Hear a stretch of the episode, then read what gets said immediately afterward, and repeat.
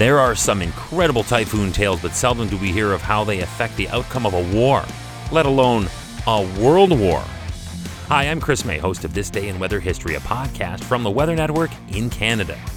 Typhoon Cobra was a tropical cyclone that struck a U.S. task force during World War II in the Pacific. This day in weather history. As was the case before official naming conventions, typhoons went by several names.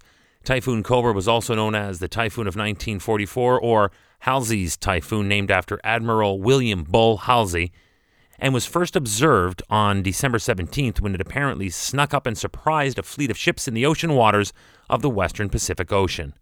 It packed sustained winds of up to 100 miles per hour, with gusts over 140. But that is where our story only starts. It was on December 18th, 1944, this day in weather history, when this relatively small but violent typhoon hit the task force while many of the ships were attempting to refuel. Surprised, unprepared, vulnerable, three destroyers capsized and went down with practically all hands on board in the very turbulent seas and accompanying high sustained winds. Also reported was a cruiser five aircraft carriers and three destroyers that all suffered serious damage. We're going to get into this. In this disaster, 790 officers and men were lost or killed, with another 80 injured. Typhoon Cobra was said to have inflicted more damage on the Navy than any other storm since the hurricane at Apia, Samoa in 1889. But this should not have happened in 1944.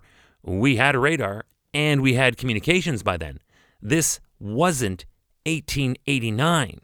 So, just what happened? Human error happened.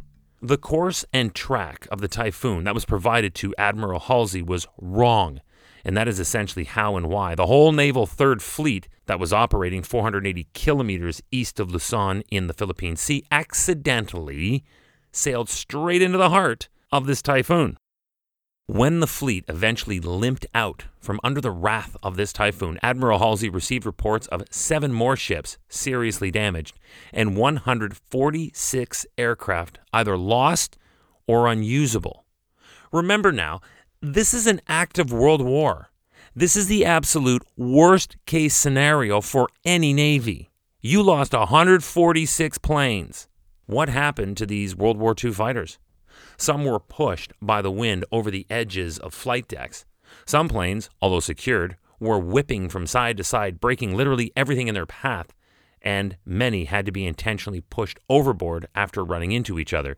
Then, with the ships colliding into each other in the heart of the beast, some planes just simply fell victim to fires or were ejected when the ships smashed into one another. The stories from the ships themselves were as harrowing as the stories of the typhoon. He would go on to be the 38th President of the United States. Gerald Ford was aboard the aircraft carrier Monterey during the Typhoon Cobra chaos. He was there when a fleet of planes in the hangar deck were slamming into one another, quote, like pinballs, as he recalled. With planes full of fuel banging off each other, it was inevitable that fires would break out. And if you have ever sailed on a naval or even cruise ship, then you know very well how horrifying and devastating a fire on a ship can be. For this reason, Captain Stuart H. Ingersoll of the Monterey was ordered by Admiral Halsey to abandon ship. But Ingersoll insisted that his crew were capable, and he responded by saying, quote, We can fix this. And at that, one Gerald Ford, among others, went straight to work to fight the flames and bring this certain death sentence for their ship into a safe remission. The fire was extinguished, and the carrier was saved, injured but alive. On another ship, aboard the carrier Cowpens, a similar scenario was also playing out. A very dangerous fire broke out on this ship as well, and under similar circumstances. A Hellcat fighter plane, although it was triple lashed to bulkhead for safety, still broke loose in the force of the storm and smashed into the catwalk. Then the most improbable and impossibly unfortunate thing happened. With a crew trying to fight the fire, a truck that handles bombs rolled across the hangar deck caused by the very rough seas and ran straight into the tank of another fighter. That was a total disaster. And again, not to be forgotten, this is all happening on a ship sailing in the middle of an ocean in the middle of a world war. This was no time for a weather event to be more violent than the actual fighting. The ridiculously powerful winds that were whipping upwards of 185 kilometers per hour or 115 miles per hour ripped out a 22 millimeter gun emplacement and right out of its iron mounts.